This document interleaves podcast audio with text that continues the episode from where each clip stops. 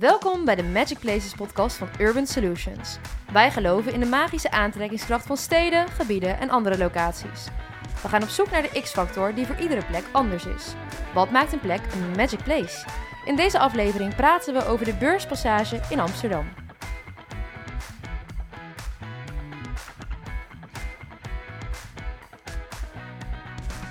Welkom Tamara, leuk dat je er weer bent. Dank je, leuk dat ik hier weer mag zijn. Zeker, we gaan het hebben over de Beurspassage in Amsterdam. Ik, eh, ja, toen jij zei dat dit een magic place voor jou was, ging ik even googlen. Dacht ik, wat is de Beurspassage? Dacht ik, oh, daar ben ik echt twintig keer doorheen gelopen. Zit daar bij de Dam in de buurt, zegt de Damrak, toch? Dat is een eh, passage, inderdaad, een steeg tussen Nieuwe, Nieuwe Dijk en eh, Damrak. Ja. Ja. Maar een bijzondere plek voor een magic place. Ik bedoel, het is maar een steeg. Inderdaad, zou je denken. En sterker nog, ik, eh, Tristan die zei vandaag, ja, ik was nog in Amsterdam en ik ben er echt langs gelopen, heb ik het weer niet gezien. Nou, dat is een van de dingen die ik eigenlijk heel bijzonder vind. Dat je er langs loopt. Dat, je, dat het een gewone steeg is, maar zo gewoon is het dus niet. Want het is een kunstwerk. En het is ja, voor mij daardoor ehm, een heel bijzonder, eh, ja, mag ik dat zeggen, on-Hollands plekje. Ja, van mij mag je dat zeggen. Het is natuurlijk een openbaar, of natuurlijk, het is een openbaar kunstwerk. En eh, ja, maar het heeft iets, ehm, ja, ik vergeleek het een beetje van de week met ehm, het Vaticaan. Het, dus een beetje Mhm. dat, dat hele overvloedige gevoel, zeg maar. Ja. Ehm, Ja, het is wel echt aanwezig, zeg maar. Ik, nou, toen ik die plaatjes zag, dacht ik... Ik ben daar echt dus al heel vaak doorheen gelopen. En ik heb altijd gedacht dat het gewoon een hele oude steeg was. En ook een oud kunstwerk. Totdat ik de datum zag dat het is gemaakt. Het- welk jaar was het ook alweer? In 2000... 16 denk ik, want Ja. ik kwam eh, bij Urban Solutions werken. Ja. En eh, toen ehm, had eh Urban Solutions de, de, de opdracht om daar te helpen met Ja. ehm, de marketing. En eigenlijk was dat ook een van de redenen waarvoor ik dacht... nou, ik ga het niet over de beurspassage hebben... want dat ligt misschien een beetje voor de hand. Maar Omdat Urban Solutions betrokken is geweest, Precies. bedoel je? En omdat, eh, maar later eh, zelfs mijn man zei van, joh, waarom heb je het daar niet over? Want dat vind je toch zo'n mooie plek. En toen dacht ik, hé, hey, dat is het ook eigenlijk. En eh, ja, waarom mag het voor mij niet magischer zijn, omdat je daar eh, vanaf het begin bij betrokken bent? Want uiteindelijk is dat misschien wel de oorsprong van eh, participatie en mensen betrokken Mhm. krijgen bij jouw ontwikkeling. Ehm, dan ga je ervan houden en Ja. ga je het verder vertellen. Dus vandaar dat ik uiteindelijk toch zei van... nou ja, als het mag, dan vind ik het wel heel leuk om het daarover te hebben. Tuurlijk. Eh, 2016 dus. Ehm, en wat ik al zei, ja, het was een van de eerste opdrachten binnen Urban Solutions... waarmee ik eh, met Linda samen mocht werken. Mhm. En eh, ja, in een ondersteunende rol. Het plan lag er al. Ja. Eh, maar daardoor heel veel kunnen uitwerken. En we hebben zo ontzettend veel leuke dingen daar gedaan. Kan je daar eens over vertellen. Want het, Ja. het was dus, even helemaal terug naar het begin, het was Mhm. een... een er was natuurlijk nog geen kunstwerk. Het was gewoon een doorgang, Nee, een steeg. Het is eigenlijk een herontwikkeling nowadays eh, van een ehm, ja, best wel een hele centrale plek in Amsterdam. Ja. En daar ehm, zaten natuurlijk ook al retailers Ja. en, en, en er was al van alles. En er was een hele lelijke donkere pissteeg. en eh, Ja, eh, wat ik zelfs begreep is dat het misschien eh, nou ja, weg zou gaan of niet. En, maar goed, dat is natuurlijk een samenspraak met de gemeente. Ik Ja. weet niet hoe, hoe dat allemaal precies is verlopen. Maar wat ik wel weet is dat ehm Bouwinvest, de belegger, daar uiteindelijk een heel erg mooie plek van heeft gemaakt. Iets heeft toegevoegd aan de Ja. stad. Naast dus gewoon eh, hè, portefeuille Ja. aan winkels vergroot. En het leuke is, omdat ik dat vanaf het begin ehm, heb meegekregen, zie je ook eh, ja, hoe dat achter de schermen eigenlijk een beetje is gegaan. Met hoe ze die hè, huurders mee Ja. hebben gekregen in de plannen. eh, waar ze allemaal over na moesten denken met eh, de ontsluiting met hè, zowel de Nieuwe Dijk als Dambrak als de Steeg zelf. En nog los dus van dat hele kunstwerk. Ja. En wij mochten ons eh, richten, eh, als ik mij goed herinner, echt op het kunstwerk aan zich Ja. en die steeg en hoe dat ja, zich gewoon eh, een toevoeging is tot de stad. En eigenlijk denk ik wel tot een, een stukje ehm, bestemming voor Nederland zou het Ja. mogen zijn, wat mij betreft. Het, Ja. het kunstwerk draagt de naam Oersoep, toch? ja, Amsterdam Oerzoep, ja. Waarom? Waar komt die naam vandaan? Ja, dan moet je eigenlijk aan de kunstenaars vragen. Maar eh, nee, goed, dan weet ik natuurlijk een beetje, een beetje wat erachter ligt. Ehm, de, er zijn drie kunstenaars hebben samengewerkt aan, ehm, aan eigenlijk elk onderdeel van de steeg. Je moet het zo zien dat het idee is alsof je onder water loopt. Oké. En dat refereert weer aan de grachten van Amsterdam. En je ziet er eigenlijk, waar je ook kijkt, zie je iets interessants of iets moois. Mhm. Eh, maar het idee is dus je loopt eigenlijk onder water in de grachten. Dus als je bijvoorbeeld naar boven Oh, kijkt, Ja. dan zie je dus geen helder plaatje, maar je ziet alsof je onder water een soort beweging zie je in, Ja. de, in de mozaïek eh, die daar op het plafond zit. Zo, ik ben even je vraag kwijt. Wat was je vraag? Want ik dwaal helemaal af volgens mij, of niet? Waar de naam Oersoep vandaan komt. Oh ja, en nou ja, de, de Mhm. oorsprong van Amsterdam de- is erin verwerkt. Dus wat is Ja. Amsterdam? Water, handel, eh, Van Gogh, Mhm. ehm, noem maar op. Maar ik ging wel helemaal lekker op je beschrijving van het kunstwerk. Wat, Ja. wat, is, wat valt er allemaal te zien? Zonder te veel te verklappen, want het is natuurlijk leuk als luisteraars nog... Nou, Een weet, keer erheen weet- gaan. Nou, nou, weet ik. Ja, ja, sowieso. Maar dat is hetzelfde als iemand kan jou vertellen over het Vaticaan. Maar als je daar en je kan foto's zien, maar als je daar staat, denk je, wow. Ja. Dus de, het gewoon echt het ervaren ervan Mhm. is eh, een van de. Ja, dat, dat, dat blijft. Wat ik ook, Ja. eh, ook nu ga vertellen. Sterker nog, ik ben er wel eens. ehm, Tijdens een vrijgezellen uitje dacht ik, nou, ik wil er ook iets cultureels aan toevoegen. Dus ik heb die groep Ja. meiden, giebelende meiden, daar eh, meegesleept. En gewoon een opdracht gegeven van, nou, gaan jullie nou eens zoeken in dit kunstwerk naar het oor van Van Gogh. En, Dus het eh, oor van Van Gogh is te zien. naar het skelet, wat er bijna niet in had gezeten. volgens mij zelfs een beetje stiekem erin is gehouden Oh, uiteindelijk. Ja. ja.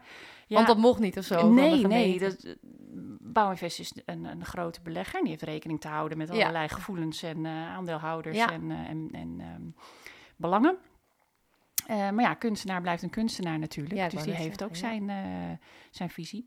Ehm, nou ja, dus eh, dat is een van de bijzondere dingen eigenlijk. Dat je elke keer als je komt, kan je iets anders vinden of ontdekken. En ik zou dus juist willen zeggen, eh, kom en zoek naar Mhm. onder andere Ja, Ehm, alles wat je in het water, eh, in de echte grachten kan vinden. Want het zit ook vol met eh, fietsonderdelen. ja.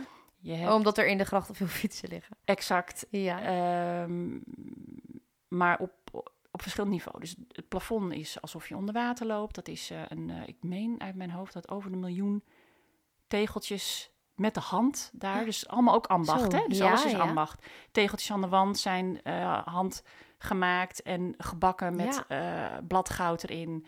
De kroonluchters die er hangen, die zijn ehm, eh, nou, door een kunstenaar ontworpen, maar ook gemaakt van echte fietsonderdelen. En Ja. helemaal met de hand belegd met goud.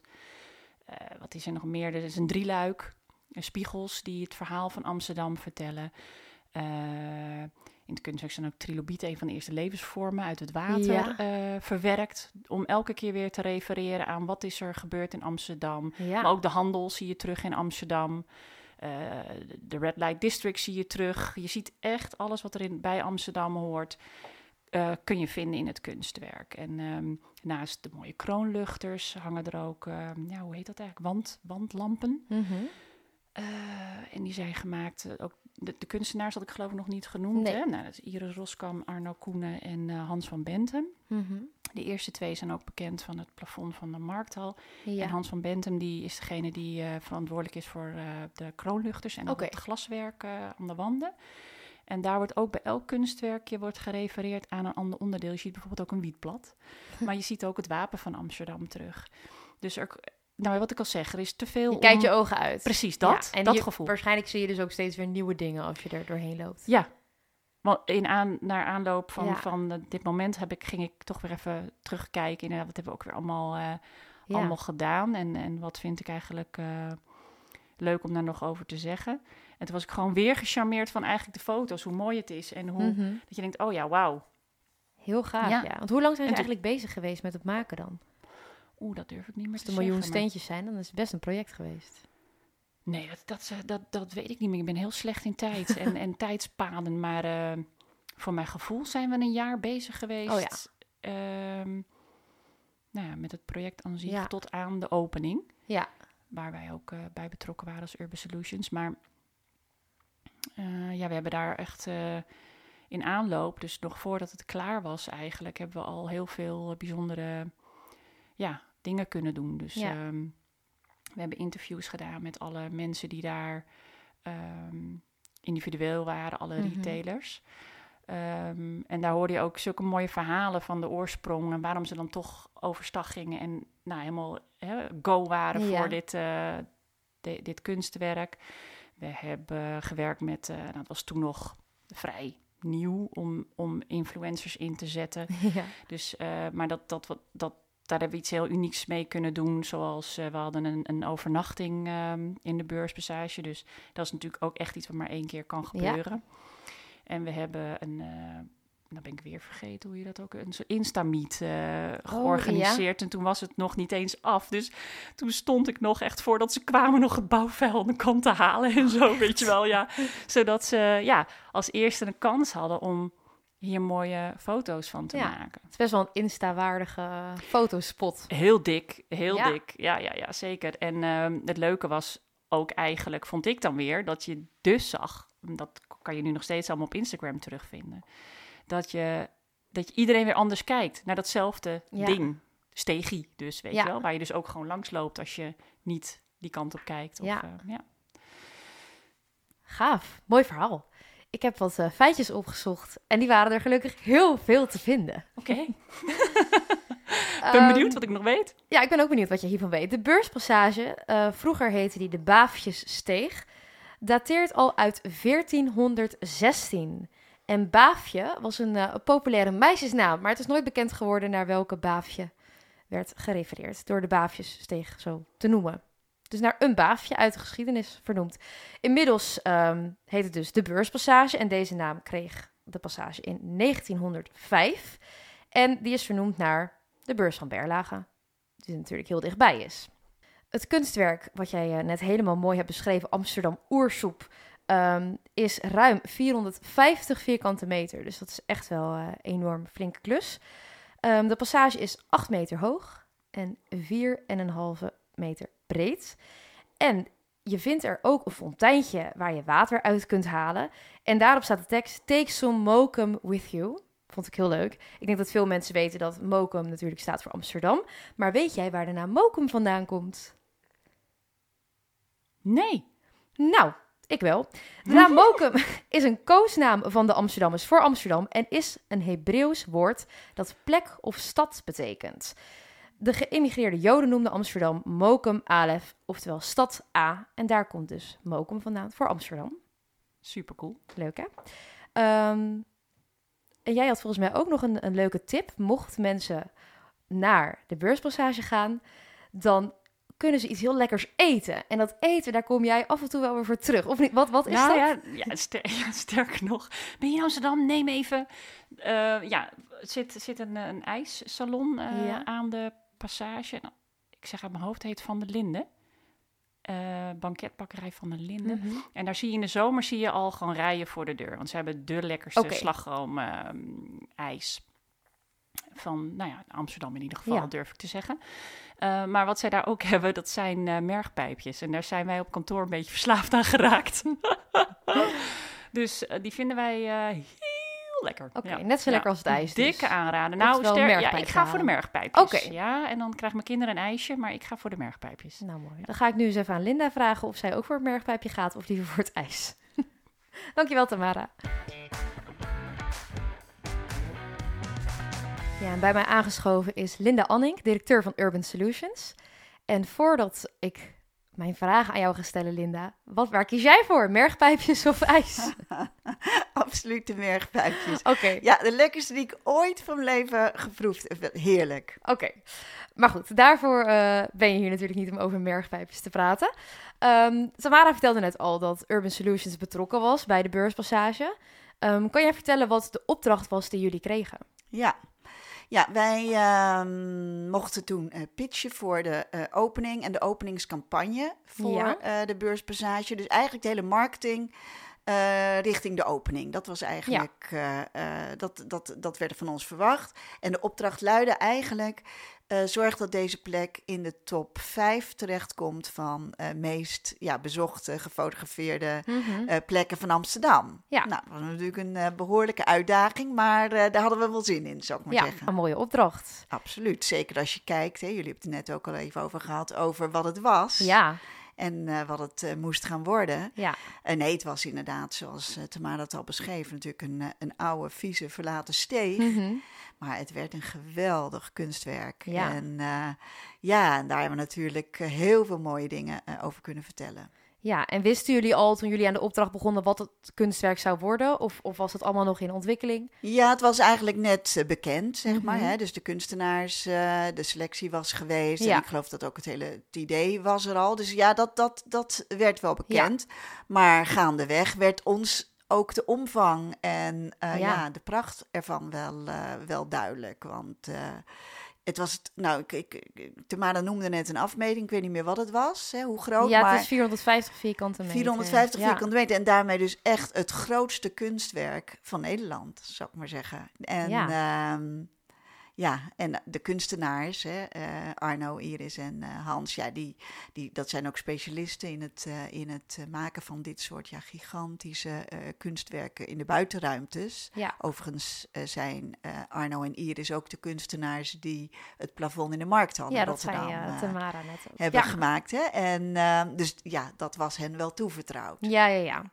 En oké, aan jullie dus de opdracht om de hele marketing eromheen te verzorgen. En hoe begin je dan? Hoe, hoe doe je ja, zoiets? dat was natuurlijk voor ons ook best wel een eh, spannende Ja. eh, uitdaging. Dus we hebben echt heel goed nagedacht over, oké, eh, hoe kunnen we dit nou het beste, deze plek nu het best onder de aandacht brengen? te midden van al het andere, ja, laat me zeggen, ehm, toeristische, communicatieve geweld, wat Ja. toch al in Amsterdam is. Dus het eerste wat, wat we zijn gaan doen, wat ik ook ben gaan doen, is gaan praten met eh, Marketing Amsterdam. Hè? Ja. En eens kijken van, ja, luister, eh, als we dit gaan doen, laten we het vooral samen Ja. doen. Waar kunnen we samenwerken? Waar vinden we elkaar? Hoe kunnen wij onderdeel worden van het grotere geheel? Maar hoe kunnen we ook de spotlights juist nu op, dit, eh, op deze beurspassage gericht krijgen? En Marketing Amsterdam, even voor de duidelijkheid, is dat het City Marketing initiatief vanuit de gemeente? Absoluut. Oké, dus daar dat- heb je de samenwerking mee Daar opgezocht. hebben we om mee te beginnen de samenwerking mee opgezocht. Maar dat niet alleen. Er zijn natuurlijk zoveel partijen in Amsterdam ja, waar je mee eh, ja, kan eh, en ook moet samenwerken. Bijvoorbeeld eh, om de hoek bij de beurspassage zit zo'n beetje het Amsterdam Museum. Ja. Nou, ook daar zijn we mee gaan praten van ja, dit is ook een kunstwerk en dat zit bij jullie om de hoek, zowel niet binnen, maar er net buiten. Hoe kunnen we ervoor zorgen dat mensen die naar het museum gaan ook hier komen kijken en andersom? Dus ja. dat soort kruisbestuivingen hebben we al vanaf het begin ehm, opgezocht. ja, gaaf. En daarna, ehm, of daarnaast moet ik zeggen, wat we heel belangrijk vonden, was ehm, het verhaal vertellen. Ja. Want dat is echt waar dit eh, project bij uitstek geschikt voor is. Het vertellen van het verhaal. Want jullie zeiden net ook al, ja, je loopt er misschien wel tien keer langs. Mhm. Zonder dat je, en soms ook wel doorheen, zoals jij Ja. zelf, hè, zonder dat je het gevoel, zonder dat je weet wat er nou eigenlijk, eh, waar je doorheen loopt. Nou, en dat verhaal hebben we geprobeerd te vertellen. Dus we hebben een website gemaakt, een Mhm. platform, zal ik maar zeggen, Ja, waar we vanuit al die diverse eh, partijen, betrokken partijen, ehm, die verhalen, die content eh, konden gaan plaatsen. Dat is misschien nog een beetje vaag, maar wat we Mhm. gedaan hebben, en Tamara noemde dat ook al, zijn allerlei mensen gaan interviewen. Je kunt je voorstellen in dit project waren diverse verhaallijnen. Hè? Je hebt het ja. verhaal van het kunstwerk zelf. Wat zie je daar nou? Nou, Ja. dat is één verhaal. Maar ook het verhaal van de feitjes. De 1,2 miljoen eh, tegeltjes die in het mozaïek eh, zitten, in het plafond. Eh, of de terrazzo-vloer. Is ook, en, en, de, en de producenten daarvan. Weet je, daar is zoveel over te vertellen. Dat is bijvoorbeeld een familiebedrijf wat al jarenlang die terrazzo-vloeren maakt. Nou, dat is echt heel mooi. eh, Ja. mooi verhaal om te vertellen. Ehm, het verhaal van de architect. Maar ook het verhaal van de ontwikkelaar, de belegger, de, Ja. de bewoners eh, in de omgeving. Het verhaal van de mergpijpjes. Ja, nou, zo zijn er natuurlijk heel veel verhalen die in, dat, in die ene plek eh, bij elkaar komen. En nou, door, dat, door die te gaan ophalen Mhm. en op een goede manier te verzamelen en eh, nou, online in ieder geval eh, te verspreiden, maar ook offline, hè, dus ook veel ja, pers daaromheen eh, Ja. te vergaren. Ehm, want er is heel veel media-aandacht geweest, Heel toch? veel, maar dat kun je ook wel voorstellen. Ja. Weet je, als er die kroonluchters, als die kroonluchters geplaatst worden. Het zijn enorme objecten van ehm recyclede fietsonderdelen. Ja. Nou ja, nee, eigenlijk zijn het onderdelen die in de gracht van Amsterdam gevonden zijn, letterlijk. Ja. Hè? Nou, ook weer zo'n prachtig verhaal om te vertellen. Nou, je kan je wel voorstellen als je dat soort dingen vertelt, dat per stad, de, hè, dat de media daar Ja. ja. ja, eh, heel happig op zijn. Dus daar hebben we ook wel gebruik van gemaakt. Natuurlijk, een goed verhaal, dat, dat, ja, dat spreekt natuurlijk iedereen aan. Dat spreekt iedereen aan. Hè? Dus als je het woord eh, storytelling, dan hoor je Mhm. natuurlijk nu overal. Hè? Ook, dat was ook enigszins nieuw toen wij daarmee begonnen hoor. Ja? Een storytelling, ja, of nieuw, nieuw, nieuw. Dus natuurlijk een beetje, eh, dat, is de, dat zou een beetje eh, overdreven zijn. Maar in ieder geval in gebiedsmarketing werd Ja. er nog maar veel te weinig aan storytelling van, eh, gedaan. En dit was natuurlijk bij uitstek de plek waar je kon Ja. laten zien wat dat kon betekenen. Nou, dat hebben we dan ook gedaan. Media-aandacht enorm, echt. Mhm. ehm, ik weet niet meer uit mijn hoofd hoeveel, maar echt tonnen aan, Oh. eh, aan eh, Ja. media-aandacht, als je het zou omrekenen in advertentiewaardes. Dus eh, daar hebben we echt heel goed mee, mee gescoord. Ik heb ooit een vak gevolgd eh, tijdens mijn studie over storytelling. En daarin werd eigenlijk onderzocht. ehm, nou ja, de, de aanname was dat storytelling van levensbelang is. Omdat eigenlijk alles in de evolutietheorie, eigenlijk vanuit de evolutietheorie, dus wat er nog is, is dus sterk genoeg om er te zijn. En dat, dat- ik heb dus een heel vak gevolgd over de geschiedenis van storytelling. Dus dat is iets ja, wat blijkbaar voor ons mensen van levensbelang is. Dus ik kan best voorstellen dat het dus enorm, eh, een enorm aansprekend project is. Ook voor media natuurlijk. Ja, Als jullie het verhaal al vertellen, hoeven zij het niet meer te doen. nee, absoluut. Weet je, ik bedoel, er zijn heel, er zijn heel veel mooie projecten in eh, Nederland en in het buitenland. Maar ik durf te zeggen dat dit een van de weinige projecten is waar je zoveel mooie verhalen over kan eh, vertellen. En toch zijn die verhalen, wat jij zegt, essentieel. Want Ja. ja, mensen horen graag verhalen. Dat zit Mhm. inderdaad in onze menselijke eh, natuur. Ja. Hè? Op het moment dat je naar een verhaal luistert, zit je op de punt van je stoel. Op het moment dat je moet luisteren naar hoeveel eh, nou ja, bakstenen er ergens eh, worden gestapeld, denk je, het zal wel. Ja, Maar als je hoort waar die bakstenen hè, vandaan komen, of dat daar een heel verhaal achter, dan wordt het opeens interessant. Ja, en dan is het ook leuk als je er weer langs loopt en je weet iets daarover, wat je misschien wel kan vertellen aan degene die naast je loopt, zeg maar. Absoluut, hè? dat is leuk. En daar hebben we ook wel, daar zijn we, hebben we ook wel langer over nagedacht, ook Bouwinvest. Van ja, dat verhaal kun je natuurlijk online zetten, maar hoe Mhm. kun je op de plek zelf Ja, ook laten, ook vertellen wat, wat mensen zien. Hè? Er worden overigens natuurlijk wel rondlijnen. Hè? Er zijn gidsen in Amsterdam die ook mensen meenemen door de beurspassage en daar het verhaal eh, Mhm. vertellen. We hebben ook een tijdje in het museum, Amsterdam Museum, eh tentoonstellingen ja. gehad van diverse onderdelen met het verhaal daarbij. Dus het komt zeker wel terug. Maar er is natuurlijk, we hebben ook nog wel eens gedacht van, goh, zou je niet ter plaatse ergens een, ja, zo'n zo'n bord moeten ja plaatsen? hè? zuil, weet je wel. een ja, met de informatie. Maar ja, dat deed echt zo af aan, ja. aan de authenticiteit van de plek. Ja. Dat daar niet voor gekozen is. Nou ja, wat je nu ook veel ziet is dat als er ergens kunst is of, of een kunstroute door de stad, dat je heel vaak een QR-code kunt scannen waarbij je Ja, een verhaal krijgt. Maar wat ik net ook tegen Tamara zei, ik ben er vaak doorheen gelopen en ik heb altijd het idee gehad dat het dus best een oud kunstwerk was. Dus dat het op de een of andere manier altijd al zo was. Ja, misschien heel nou ja, suf, maar dat het is... is, misschien ook wel heel positief dan. Ja, vind ik juist, want het heeft Ja. zo'n, het heeft, het heeft dus een, een, een allure van iets wat er al heel lang is of wat er, wat er echt hoort, zeg maar. Ja, precies. Ja. Nee, het is, het is eh, inderdaad een, eh, een pareltje ehm, die nog niet door iedereen ontdekt is. eh. Nee. En jullie en Tamara zijn net dat jullie een van de eerste waren die influencers. eh, ja, vonden we ook heel spannend Ja. hoor. Toen dachten we ook van, eh, oh, gaat dat wel goed hè? Want dat is Ja. toch weer een, was ook weer een hele nieuwe manier van marketing. En zeker in onze sector, zou ik maar zeggen. hè? mhm. kwam dat nog niet zoveel voor. Maar en daar hebben we inderdaad, ehm, als ik me niet vergis, met eh reisinfluencers. Dus Oh, ja. met influencers die, Ja. eh, die, die, die schrijven voor reisbladen Ja. en zo en reismagazines. En eh, nou, dat was op zich ook wel heel leuk. Want er waren, kwamen twee, nou, er kwamen verschillende. Maar in ieder geval, wat ik me zo kan herinneren, is dat er een, er kwamen twee dames, twee redacteuren van Mhm. een, van een website, een populaire reiswebsite.